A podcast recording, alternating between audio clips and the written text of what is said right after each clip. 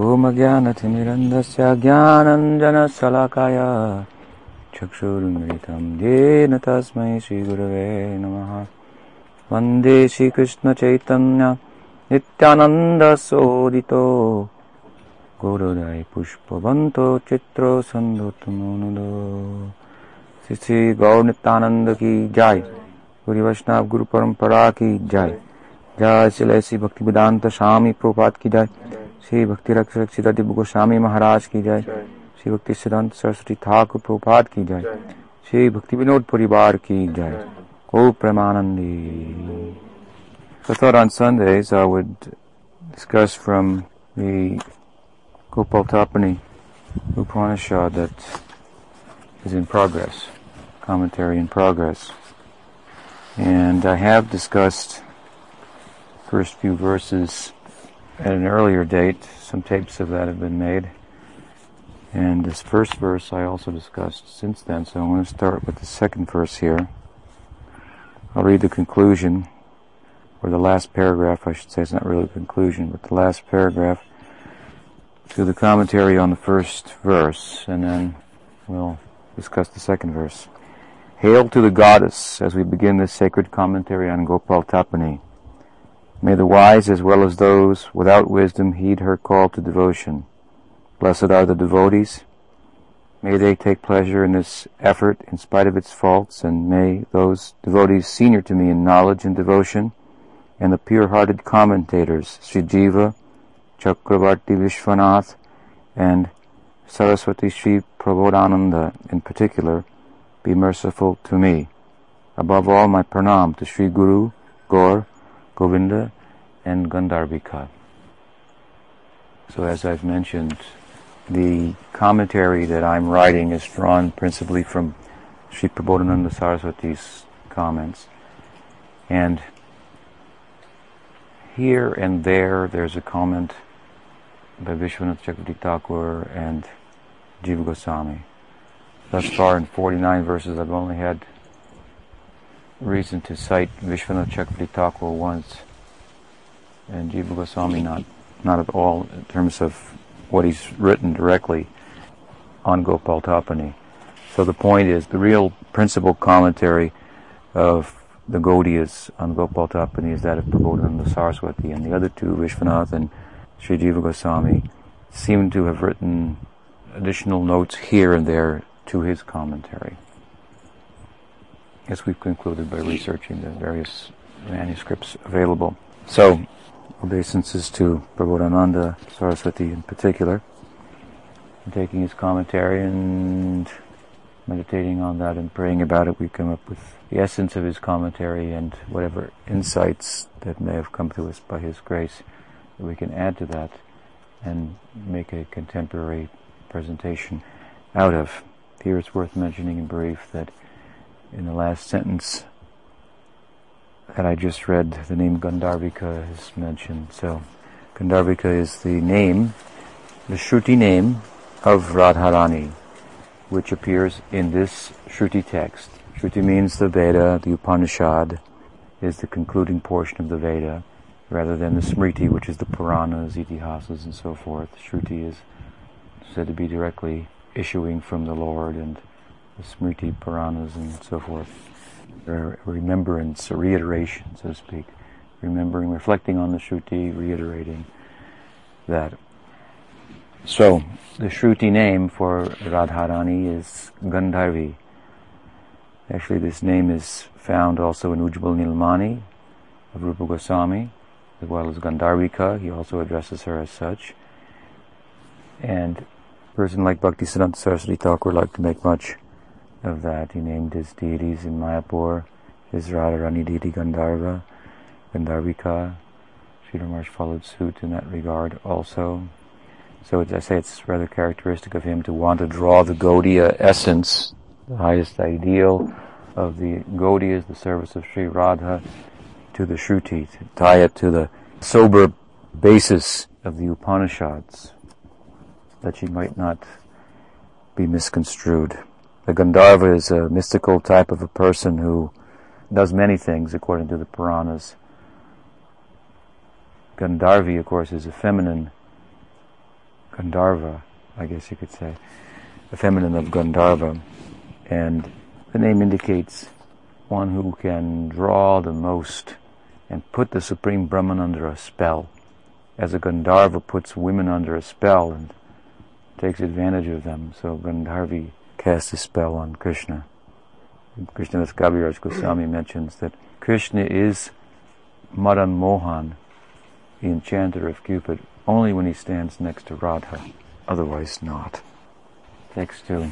Om Munayo Havai Brahmanam Uchu Ka Paramod Deva Kuto Mrityu Bibeti Kasya Vigyanakilam Vignatam Bhavati Kenedam Vishwam Samsaratiti. So Om, this is the narration of Shruti Devi, the goddess of transcendental knowledge, speaking. As per the first verse, the introductory verse, the Mangal verse, Mangalacharan verse of Gopal Tapani, she is glorifying Krishna, Sachidananda Vigraha.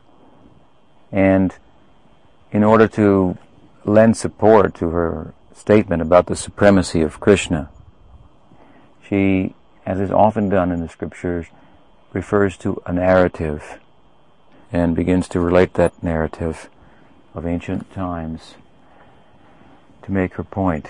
And she begins the narrative with Om, which is also, a, of course, an auspicious word used to invoke auspiciousness. Probably the most famous Vedic sound is Om, it was first sound uttered by Brahma at the dawn of creation to begin his creation. All the Vedic mantras, all the names of God are said to be contained within the syllable Om. Krishna has identified himself with Om. Rasoham Apsu Kaunteya Prabhasmi Shashi Surayo Pranava Sarva Vedeshu Shabdake Purusham Nisru in the seventh chapter of the Gita where he begins to identify himself with values, at least in this verse, taste in water, essences, the taste in water, rasoham apsukonteya, prabhasmi shashi suraya, the radiance, the effulgence in the sun and the moon, pranavasarva vedeshu, as there's no meaning to water without taste, sound, shabdake purusham nishu, no meaning to ethers, space without sound, no meaning to the sun and moon without their shine. There's no meaning to the Veda without Om. It pervades the Veda. The whole Veda issues from Om. Sridhar Maharaj used to say, Om is a big affirmation. Yes. And as much as every living being is inquiring about becoming happy, can I become happy? How can I become happy? Is the happiness I seek available? If so, where? This is the natural inquiry of everyone. If we sit quietly, any of us, for five minutes and follow our thoughts and then think, if I got that, where would I be? Would I be happy? We'd probably say no to most of those thoughts, except those thoughts that come from Krishna consciousness. And we conclude, a person with integrity would conclude, uh, what I'm looking for, I sat like this when I was very much younger, about 20, 21, 22 years old, and I followed all the thoughts in my mind what I could be. I could be a doctor, I could be a lawyer, I could be a this, I could be a that, I could go here, I could go there.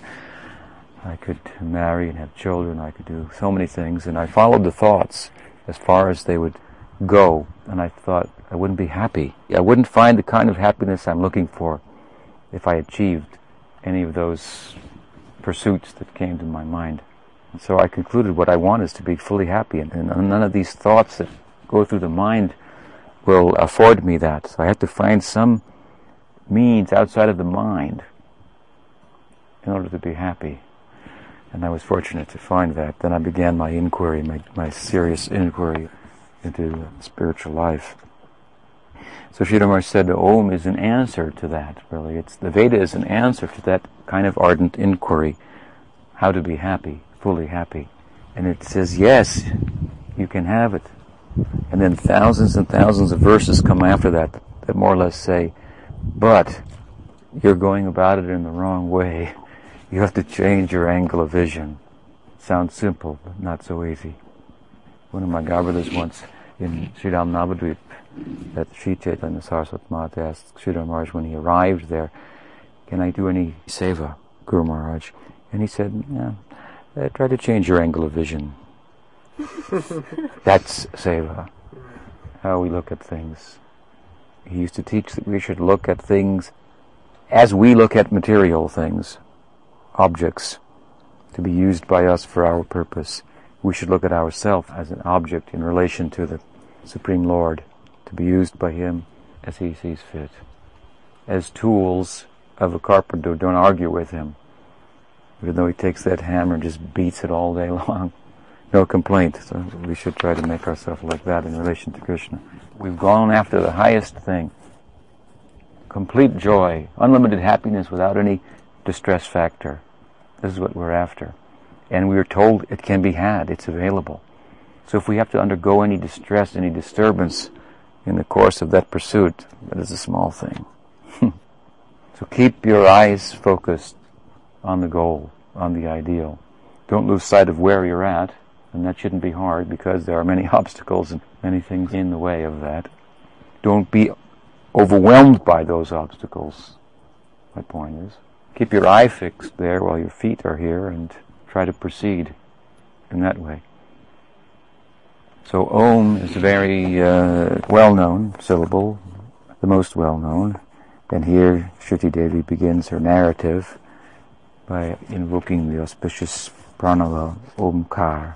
The narrative that she will recite, beginning here, it involves in the Purva Tapani, the first section of the Gopal Tapani. And a second narrative is given for the second part, the Uttar Tapani, the later section. But in this first Purva Tapani, the narrative involves a discussion between Brahma and the Kumaras. And this narrative will cover the whole of the Purva Tapani and explain the significance of what's commonly known as the Gopal mantra here in Gopal Tapani. Gopal Tapani means, in one sense, Tapani means tapa, means knowledge, it means penance, it means austerity, it means light. That means to us that through austerity and penance we can get knowledge, we can get light, and we can know things that we would not know otherwise. So when we enter into spiritual life, we enter into a life of some discipline and some austerity, no doubt. Even materially speaking, if we're unwillingly put into a circumstance of austerity where physically we're inconvenienced, we're forced to think philosophically or about a bigger picture. It's like I have a student now, a disciple, who's in jail in Portland, writing me. And he's in, at least he says in his letters that he's in ecstasy because the jail is obviously forcing him to think philosophically. And as a result of that, he's becoming happy. But even if you don't have knowledge of Krishna consciousness, when you're physically inconvenienced, then you have to think of the bigger picture. Well, anyway, and you try to find the bright side and put a, a bit of a philosophical perspective on it. So austerity begets knowledge and causes us to think more deeply. If we want to think deeply, we have to sit down quietly and move away from the objects of the senses. So, Gopal Tapani, shedding light on Gopal. Gopal means Krishna, the cowherd. So in this Purva Tapani of Gopal Tapani, light is shed on the mantra that corresponds with the Supreme Deity. And it's revealed through the explanation of that mantra by Brahma to the Kumaras what is the uh, actual position of Krishna as the supreme deity in, in some detail. So what we find here in the narrative is that through witnessing it, as we are, by discussing the text, by reading the text, we are witnessing really, in effect, the initiation of the Kumaras by Brahma into the chanting of the 18 syllable Gopal mantra. But don't think that just witnessing the initiation is the same as being initiated. So, thinking like this, I felt all right about writing it and distributing it because it's very confidential knowledge in one sense, and this is Upanishad, so it's a secret esoteric doctrine, and the wisdom of it would be conveyed in previous times from guru to disciple in close quarters. Upanishad means come close, sit, And the implication is to hear something confidential, secret, not ordinary knowledge, but special knowledge, esoteric knowledge. Now we're taking this esoteric knowledge and publishing it in books and distributing it everywhere. But still it's under some lock and key. Even with an elaborate uh, explanation, it's only theoretical knowledge. As much as anyone, even your Gurudev, can explain a mantra that we receive at initiation theoretically, that constitutes very little about what we can say about that which is beyond words, beyond explanation, beyond thought, inconceivable. It's Krishna. So we have to chant the mantra. In order to chant the mantra, we have to receive the mantra with the backing of the goodwill of Sri Guru and his faith in that, his standing in faith and experience in that. Some sense of that, some seed of that is conveyed. So we can witness the initiation and then we can hear these things and want to be involved. And if we are involved, as I've already explained in the last discussion we had at the time of giving the mantra diksha to some of you, initiation is generally not something that takes place in a minute or five minutes and it's over. The mantra is received and the initiation is cultured with siksha and the disciples' practical application of that siksha in relation to the chanting of the mantra and so forth brings about the completion of the initiation. It's sambandha. It's about a relationship with Krishna, entering into a relationship with Krishna. So it takes time. So when we hear Gopal Tapani and commentary like this on the mantras that we're chanting, we get some insight from that, and that will help us to focus. In at least, we should contemplate the meaning of the mantra while chanting it, the theoretical meaning. And then that will help us to focus our mind and not let the mind go here, there, and everywhere. And then we'll get some experience. And the experience is, that's like it's a change in location. You feel in a different place, a new place, but friendly, like I've been there before because it's the homeland of the heart. Come in touch with that.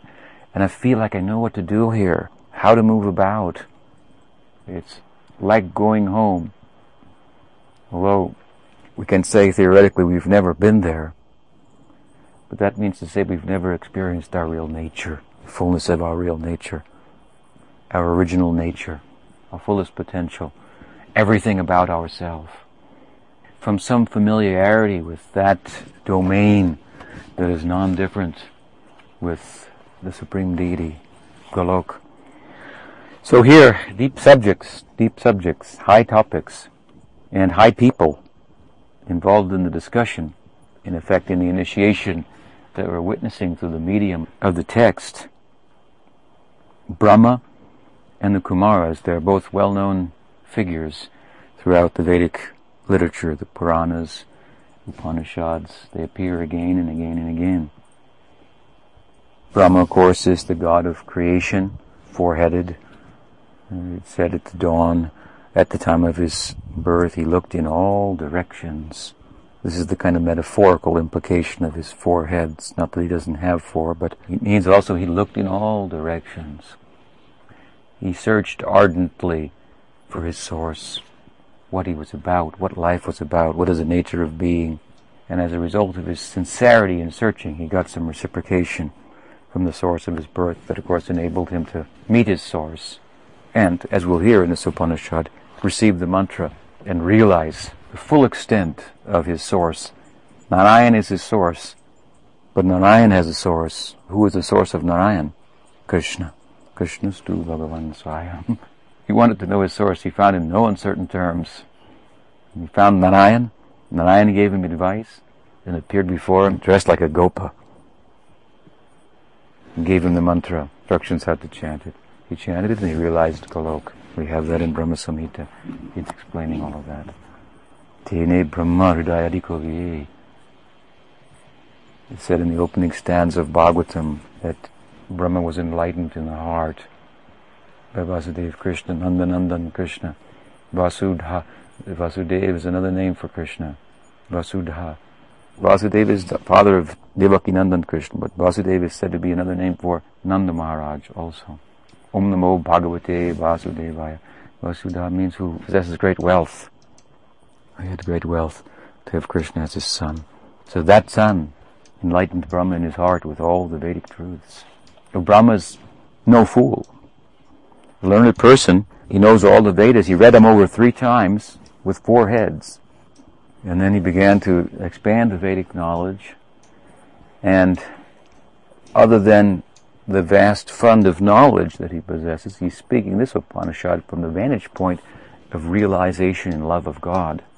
And to the Kumaras, again, well-known figures, the sons of Brahma who disobeyed him. So they're a little bit revolutionary and unconventional, these Kumaras. It comes out here in this Upanishad.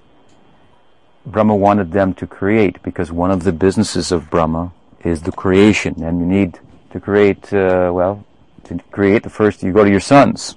Let's marry up and expand the family. So he asked them to marry and they refused. Every Indian boy should hear this. They're so pressured to marry, but here we find the example of disobeying the father, and it's all right. It's okay. They chose to be celibate monastics from their very youth, as the name Kumar indicates. It means youth. So they are depicted as just toddlers. Toddlers, very wise though. And as children will walk naked, and no one will say anything. So they were so pure that they could, this is the idea, that what is symbolized in the way they're depicted. They're so pure that they could walk naked like children can. And no one would be disturbed. Purity, their innocence. So they were Gyanis, they were Gyani Bhaktas. The story of their becoming Bhaktas, of course, is given in Srimad Bhagavatam. A long story.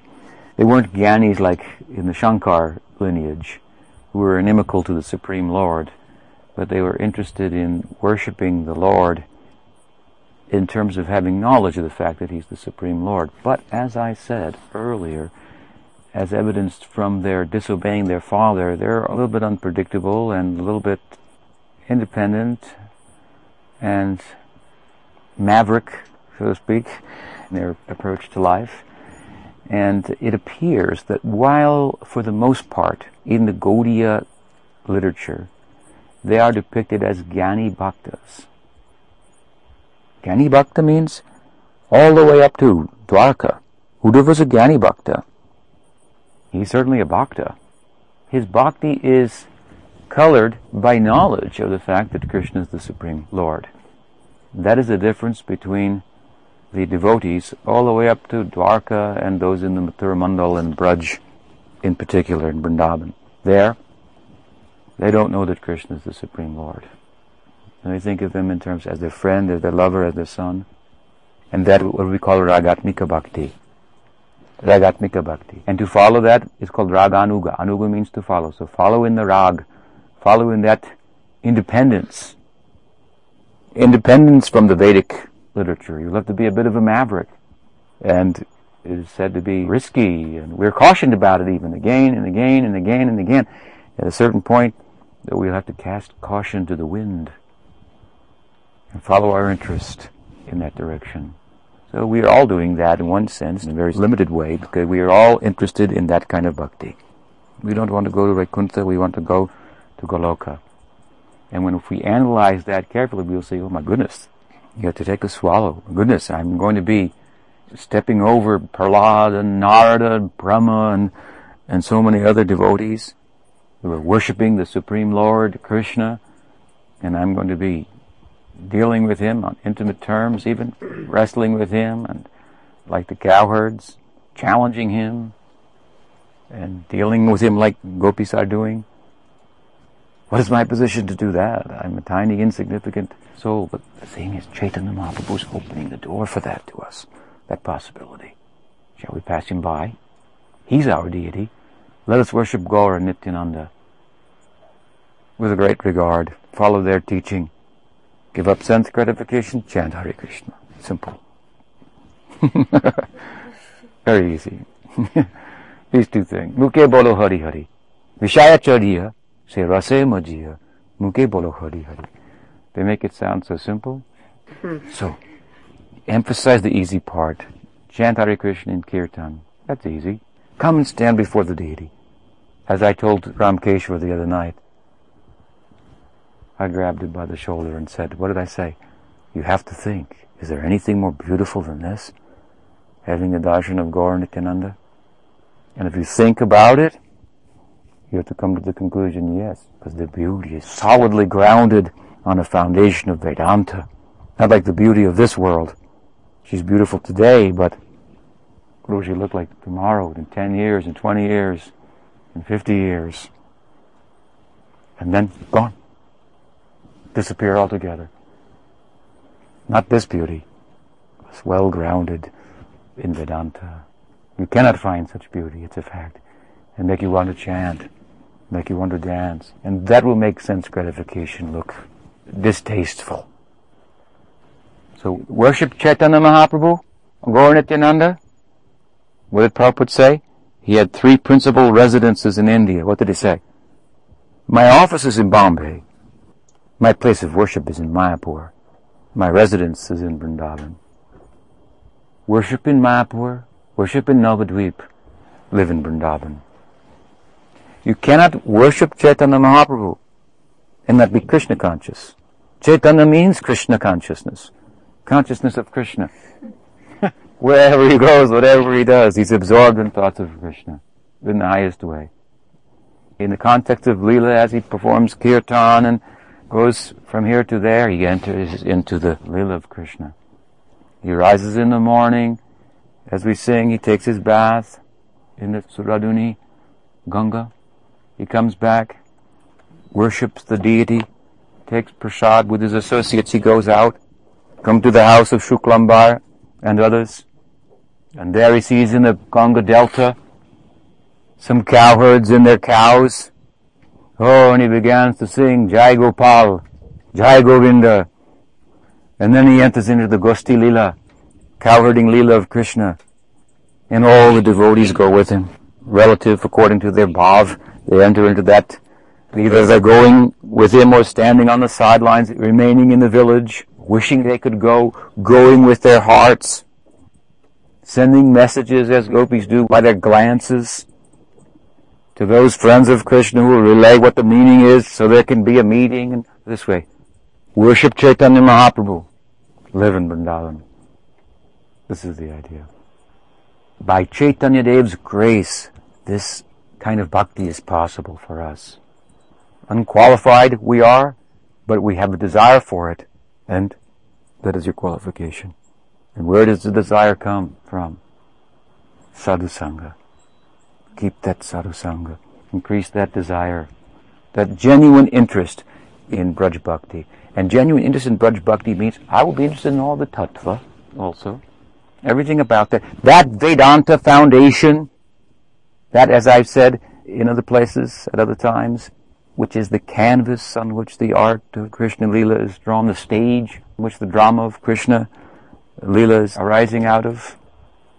Not that, oh, I'm Raganuga Bhakta, I'm not interested in reading.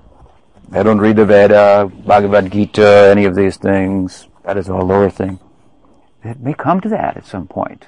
It is said in Vrindavan they aren't reading the Vedas. We don't find the gopis are reading the Vedas there. But if we read any of the Goswamis' descriptions of the Leelas, we find, oh, those gopis have so much knowledge. They know the Veda completely. We find that as they speak and do their movements and so forth.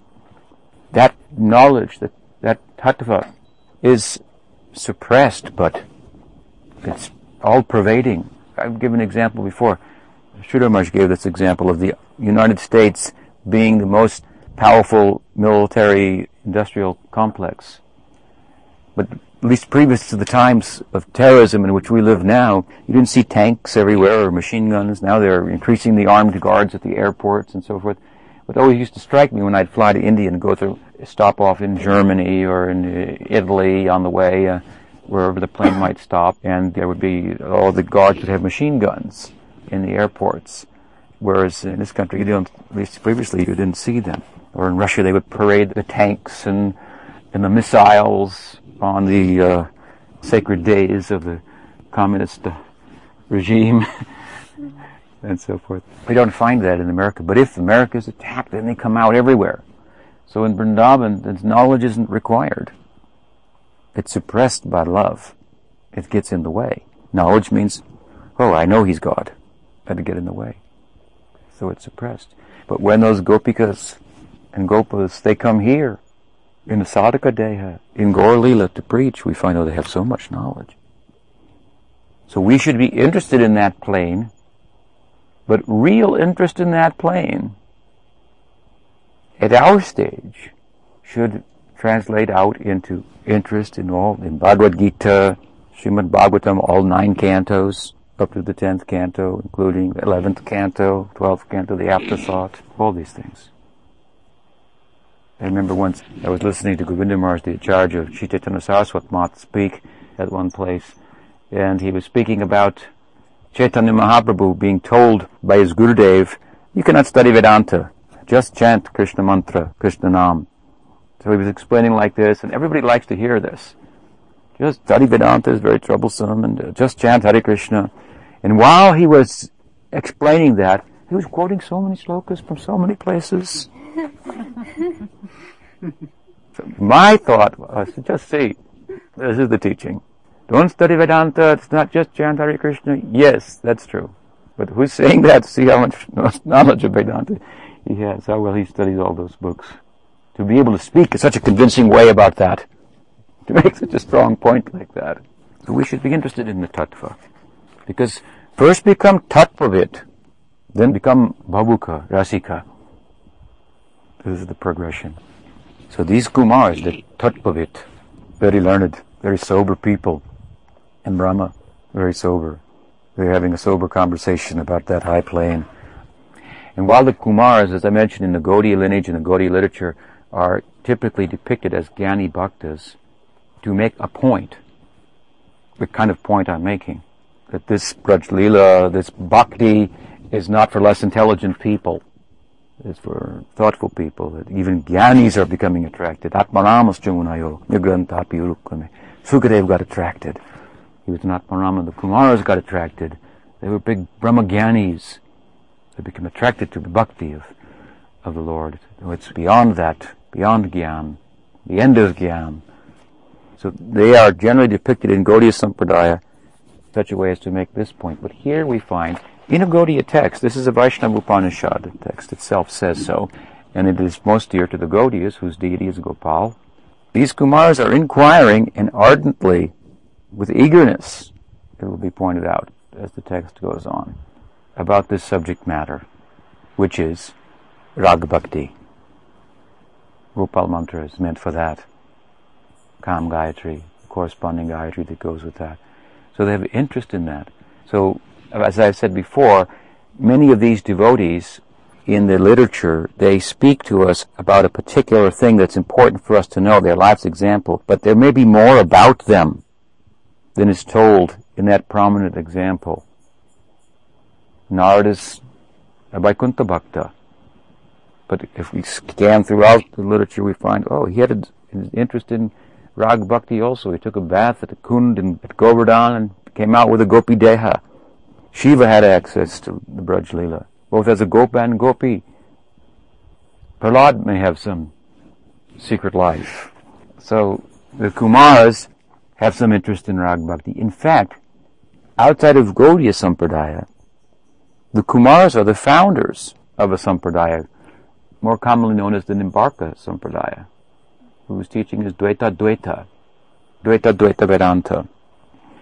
And it is a Ragmarg Sampradaya, with emphasis on Radharani, as opposed to the Vallabha Sampradaya, otherwise known as the Rudra Sampradaya, which is also a Ragmarg Sampradaya.